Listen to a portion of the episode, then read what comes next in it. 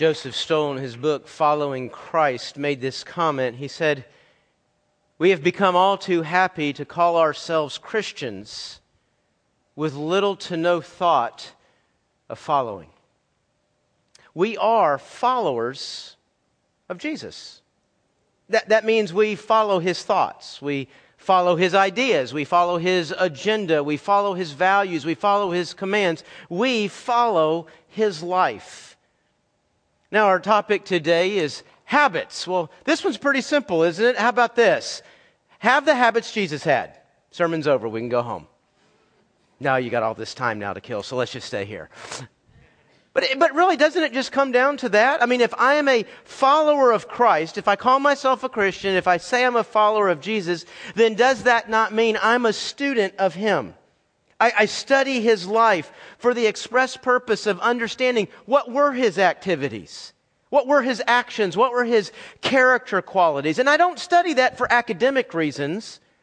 I don't study that just for interest, but to duplicate, to, to imitate. It is to follow him.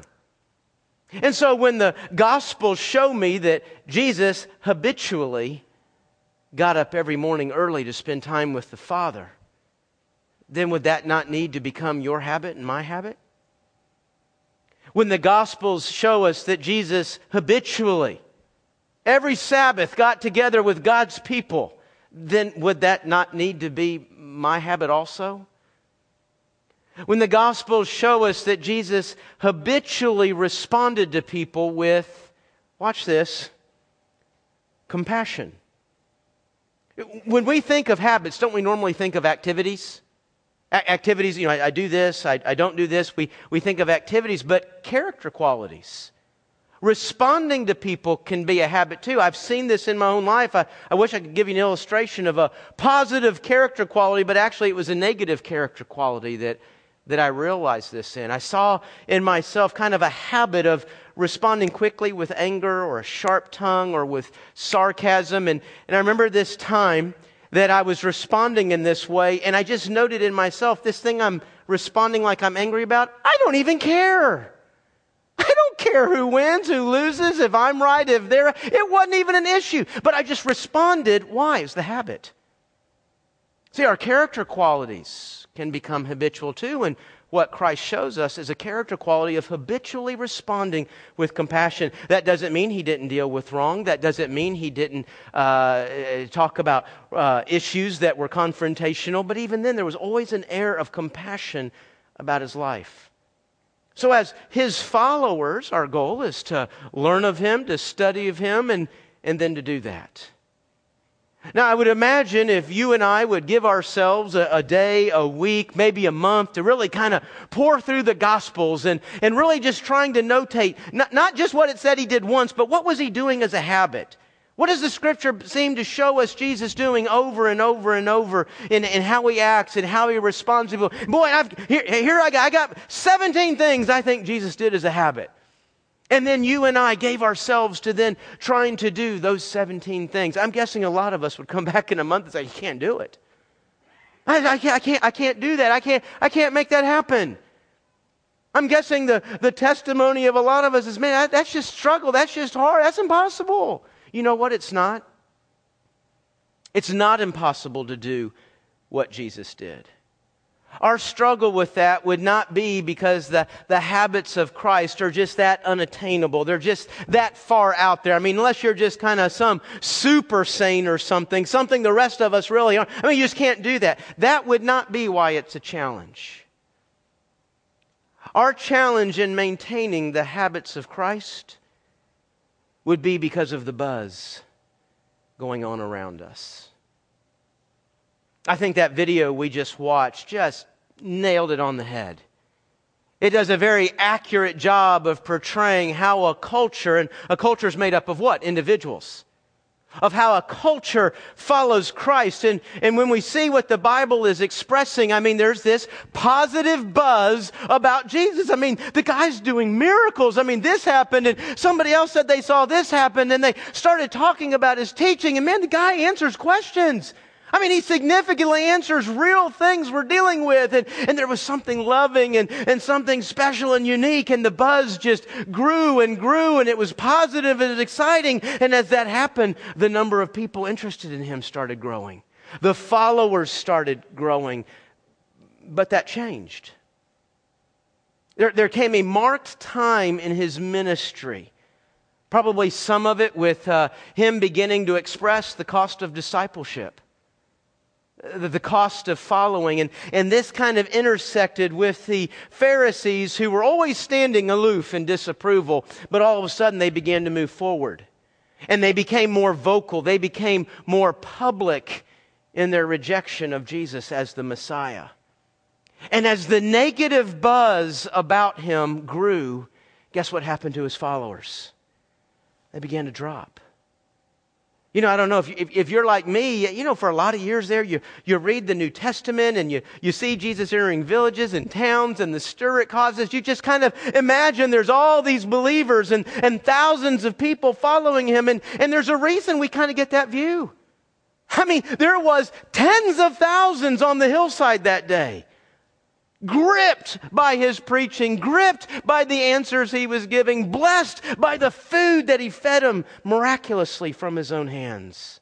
Thousands talked of his miracles. When he entered a city, he changed the day for that entire city. And yet, if you look closely at what Scripture says there at the end and in the book opening chapters of Acts, the days and the weeks following the death and resurrection of Jesus, folks, there may very well have been less than 200 followers of Jesus on the earth. Not 2,000.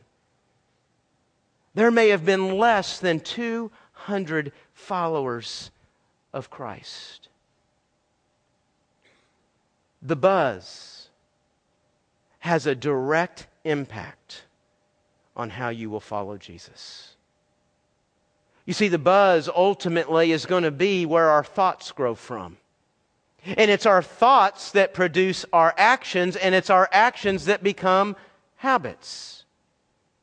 We're thinking today about habits, and, and that's not unusual, especially this time of year. We, sometimes we think of resolutions. You know, I want to have a new habit of doing this. I want to start the habit of this, or I want to get rid of this habit. And quite often we launch way quickly into the activity but ha- habits aren't about an activity. Habits are an activity that began with a thought. And so, quite often, we're not thinking about the thoughts that are going to produce that. I keep using the word buzz. You may be thinking, what, what are you talking about, buzz? What's the buzz? Buzz is it's Twitter, it's Facebook, it's TV, it's the radio, it's the magazine. It is every single conversation that you have. The buzz is all the, the ideas and the thoughts and the values that are, that are swirling around my head every day of your life. They're swirling around your head, however they get to you. And these things are going to be what makes up our thoughts, which will produce our actions that become our habits. I want to look today at a passage. We could look at a variety of passages. We could do a study on, on Christian habits and these kinds of things. But we actually have a great passage today, one passage that gives us some really powerful habits. But what I want you to see in this particular passage, how this passage includes the buzz. It includes the buzz in your habits. Look with me this morning to Philippians chapter 4. Philippians chapter 4 in your Bible. If you don't have a Bible with you this morning, we've got some in the, the chairs in front of you. I hope you'll reach one or maybe point to one up and down the aisle and have somebody uh, hand you that. Philippians chapter 4, you'll find it a little over halfway through your New Testament. If you're thumbing through there, get past uh, Corinthians and Galatians and Ephesians, you're thumbing the right way. If you get to Colossians or Thessalonians, you've gone too far. thumb back the other way. Philippians chapter 4. Now, Philippians, we're going to look at verses 4 to 8. But Philippians 4 gives us one of our favorite verses in the whole New Testament, doesn't it? Philippians 4 what? 13, that's right. I can do all things through Christ who strengthens me. Isn't that an exciting thought? Isn't that an exciting verse? Man, I mean, that's one we put with a real pretty picture and we put it up on the wall. Philippians 4:13. You know the funny thing about that verse? It has a context. You know, that, that's the strange thing about favorite verses. We take them out of the Bible and we hold on to them all by themselves, not realizing that their meaning sometimes comes in a context. Would you be shocked to hear that Philippians 4.13 is a financial statement? That, that's about money. Philippians 4.13. Yeah, you're crazy. I've never heard that in my life. Really? Look at verses 11 and 12. Look at the context of what Paul is talking about when he makes the statement he does in verse 13. Because what he is saying in verse 13 is listen, man, I can follow Christ if I'm dirt poor. I can follow Christ if I've got more money than I know what to do with. It doesn't matter. Because I've had both. I've had poverty and I've had wealth, and this is what I've learned. I can go everywhere that Christ calls me to go. I can be everything that Christ calls me to be. I can do everything that Christ calls me to do because it's not money that enables my life. It's not money that empowers my life. It's Christ. I can do all of it that He calls me to through Him who strengthens me. And isn't that phenomenal? Wouldn't you have take that off the wall and actually have it anchored in your heart? Wouldn't that, that kind of faith, that kind of vision and strength, where did that come from? I actually think, you know what produced that? Is the habits in Paul's life. And we see that here in verses 4 to 8. Look at this Philippians 4, beginning in verse 4. It says, Rejoice in the Lord always. Now, anything you do always is what? It's, it's a habit. That's right, guys. This is not a trick question. Yeah. I mean, it's in the sermon title. It's everything, always have it. That's right. See, I, that's, that's where I stopped and told the 825 crowd that y'all were smarter. I said the 1135 crowd will get it. Now I'm going to have to go back next week and tell them y'all are just as dumb as y'all are. Was it late night? Okay. Rejoice in the Lord always. Yeah, this is a habit. This is something we want to always be doing. You know what? I'm going to say it again. That's actually what Paul said. I'll say it again. Rejoice. Let your graciousness be made known to everyone. The Lord is near. Don't worry about anything, but in everything, through prayer and petition with thanksgiving, let your requests be made known to God. And the peace of God, which surpasses every thought, will guard your hearts and your minds in Christ Jesus. I tell you, verses 4 through 7, verses 4 through 8, you could also entitle this passage A Prescription for Mental and Emotional Health, couldn't you? Verse 8, finally. Now, that word finally says, okay, I, w- I want to bring this home. I, I've been talking about this. I'm making some points here, but I want to bring it home. I want to take everything right here and I want to tie it together. I want to take everything right here and I want to anchor it all together. Finally, listen, if you're going to do these things, then whatever is true, whatever is honorable, whatever is just, whatever is pure, whatever is lovely, whatever is commendable, if there's any moral excellence and if there is any praise, dwell on these things. Live in these things. Or he's saying, live in this buzz. Folks, verse 8 is the buzz that we need swirling around our head, our ears, our mind, our heart, and our soul. This is what needs to be happening. Now, let me, let me restate this whole passage this way. Look up here on the screen. Every day of our life, we're to make the choice, and please note the word choice. Every one of those things is a choice you make. There's nothing about you, uh, an ability you have or an inability you have that you can look up to. Well, I can't do number two. Well, I, cu- I couldn't do number four. There's nothing about the circumstances in your life that says, well, you know, one would, one would be an impossibility for me. No, every one of those things we can do. Every one of them is a choice that we can make. And as we start making these choices, we want to make them so continuously they become a habit. Now, by a habit, what I mean, folks, is number one, two, three, four, and five is how we automatically respond to life, to people, to situations, to news. This is our default. This is where we automatically go. So every day we make the choice to number one, to be happy in who we are in Christ and what we have in Christ. Man, who am I in Christ? I'm a child of God. I'm a child of God. I'm a co heir. I'm like a brother of Jesus. Imagine that. I mean, that's of no good on my part. That, that's of, of nothing of value of me. And yet the work of God says one day I'll stand before God with Jesus right next to me and we'll be co heirs to the wealth of heaven. That's who I am. That's what I have. And that's just a few things. It, it, goes on and on and on what the New Testament says and who we are and what we have. So if I'm going to do number one as a habit, I'm going to make sure every day I spend a second, I spend a moment, I spend whatever it takes thinking about who I am, what I have in Jesus. I'm going to do it till I got a smile on my face. I'm going to do it and say, hey, this is pretty cool. Let's take this day on. Hey, this, is, this makes me feel good. We're going to do that until we rejoice, till it's a habit in our lives. Number two, to be gracious with people. Man, we saw that in Jesus. We're, we're going to work on that's how we respond with a, an air of grace, an air of kindness, compassion, mercy. Number three, to in everything act like the Lord is near, both in presence and time. What do I mean by that? I mean, whenever, whatever I'm doing, I'm going to act like Jesus is in the room with me.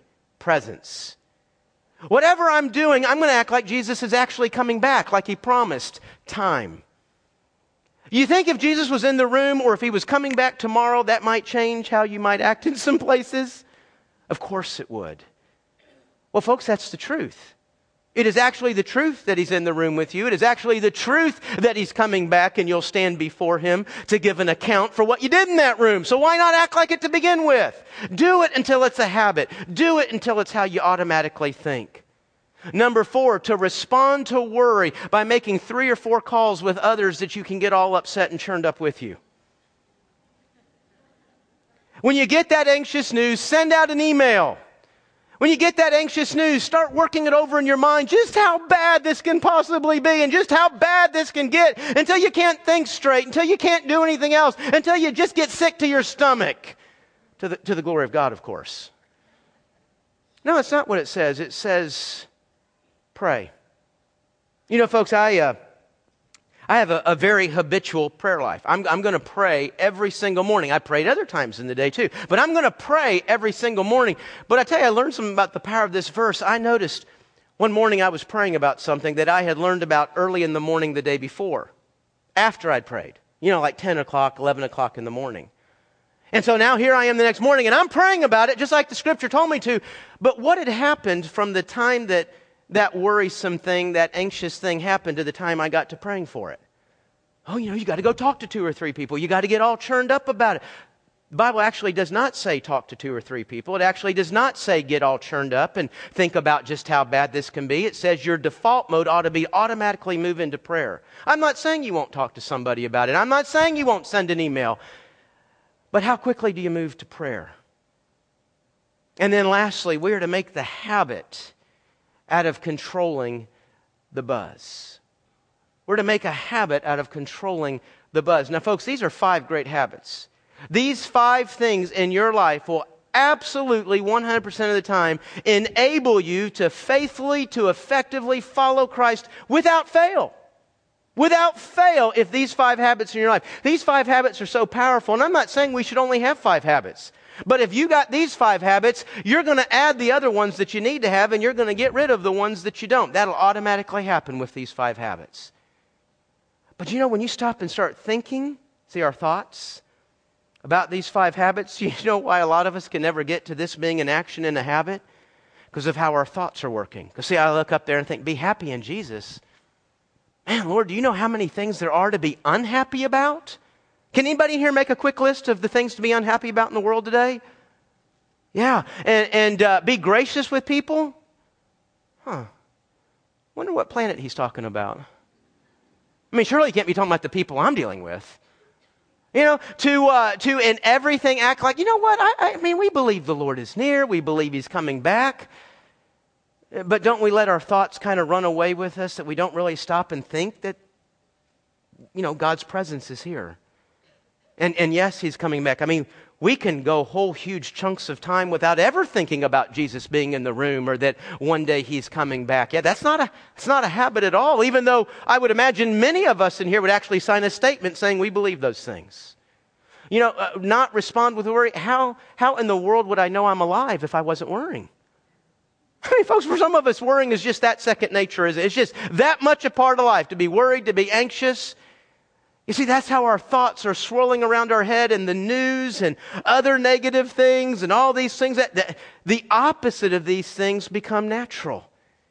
And that's why Paul says, man, finally, listen, guys, if this is going to happen, if you're going to anchor these habits in your life, you've got to control the buzz.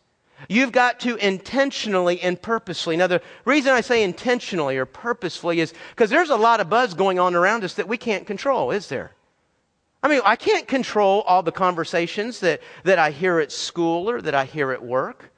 I can't control all the music that I hear or maybe something I hear on the news or something I read on a news feed on Facebook or get on Twitter. You, I can't control all of that. And since I can't control all of it, it makes it that much more important that I'm controlling some of it. That I am purposefully bringing into my ears, my eyes, my heart, and my mind these things here in verse 8. I've got to intentionally make sure something's floating around here that's true, that's honorable, that is just, that is lovely, that is pure, that is commendable, that is morally excellent. Man, I love that phrase. Morally excellent. Think how, I mean, folks, we're okay with morally questionable sometimes. We're certainly okay with morally neutral. Paul says, no, no, no, questionable neutral is not at all our goal. Excellence, moral excellence, that's what we want flowing through our ears and our eyes. That's what we're striving after. Now, we're, we're going to, I mean, if we're being honest here, we're going to have some conversations that are less than morally excellent, aren't we? And I think when that happens, we need to be aware that the more that happens, the more likely one day my life can potentially reach over and click unfollow. We might think it's okay to watch something that is less than pure less than lovely, less than just. But you're increasing the odds that you click unfollow. You can have relationships that are less than commendable. Good relationships. We have a lot of fun together. I mean, none of our activities are that commendable. none of our conversations are that commendable, but they're good friends. That's okay. But if that becomes the majority of your friends, if that becomes the significant friends, you're increasing the odds that you click unfollow. I think most of us in here would disagree with that. No, I wouldn't. No, I've got control of that. I bet Peter thought that too. And I would dare say Peter followed him closer than you and I do. I would dare say that after following Jesus for three years, he had, he had some pretty good habits ingrained. And yet, for one reason, one reason, not, not a bunch of reasons, not a variety of circumstances, for one reason, he clicked unfollow because of the buzz going on around him. You know, our message today is about habits. We really haven't talked about habits. We're almost done here. We haven't talked about the habits you should have or habits you shouldn't have or how you get habits in life. I mean, pointed to a group of habits in Philippians. I think they're awesome. I think they'll work for every life in the room. Really, we didn't talk this morning about what, is what does it mean? What does it look like to rejoice in the Lord? How, how do you do that? How do you get from, from worry to prayer? How do you learn to do that quicker and quicker? Or if verse 8 is kind of the center of what I'm talking about, there's a lot of words here true, honorable, just, pure, lovely, commendable, morally. What do those words mean? What are things in all of our lives that are commendable that we could intentionally be making sure we're getting into our ears, we're getting into our lives? It didn't, didn't talk about any of, any of that, and we're we're just about done. I tell you, folks, that, that video just kind of blew me away. Just made me really realize whatever habits I'm trying to have, whatever I'm striving after, if I don't recognize the significance of the buzz going on around me and the impact that it can have on my life, the impact it can have on me following Christ, if I don't see that, then what difference does it make what habits I have or don't have? If the buzz going on around me ultimately is going to lead me to drop further and further back, if it's going to lead me to follow from a distance or kind of follow in name only, but I just keep dropping back. Or worse, it just actually leads me to reach over and click unfollow. Man, if I'm not following him, then what difference does it make what my habits are? If I'm not following him, what difference does it make what my habits are not? I'm his follower. That's all that's measured in my life. That's all that's evaluated. Maybe I, I, close today, folks, with just a simple question, just a simple thought. I don't, I don't think it encapsulates all these habits. I, I don't think it sums up everything that we're talking about, but, but maybe just a kind of a simple question to send us out of here today thinking and kind of walking through this week with. Who are you talking to? And what are you reading that is morally excellent? Who are you talking to? Talking to a lot of people. You're having a lot of conversations. We all are. But which ones of them, which ones are we making sure every week I've got relationships out there where conversations are going to be morally excellent? What am I reading? Oh, I'm not, I'm not a reader. I don't do much. Everybody in here reads. You read a paper, you read a magazine, you read of anything that is of interest to you. What are you reading? that is strengthening your resolve to follow him closely. That's just two things, but that's, those are big things. And they're things that you can make choices by the people you seek to involve in your life, the people you seek to involve more in your life, the things you get involved with, the things you pick up and choose to put in front of you. Who are you talking to? What are you reading? That's morally excellent. That's going to strengthen your resolve to follow Him. You never know what buzz is coming. But I know this the buzz is powerful. Ask Peter. Let's pray.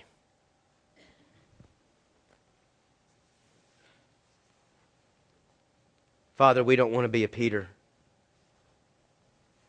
I know if Peter was standing right here, he'd say, You don't ever want to be in that spot.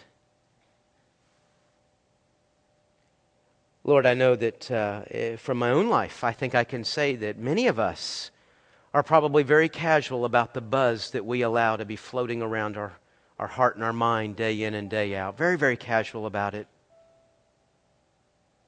think we've got control over it, think it makes no difference.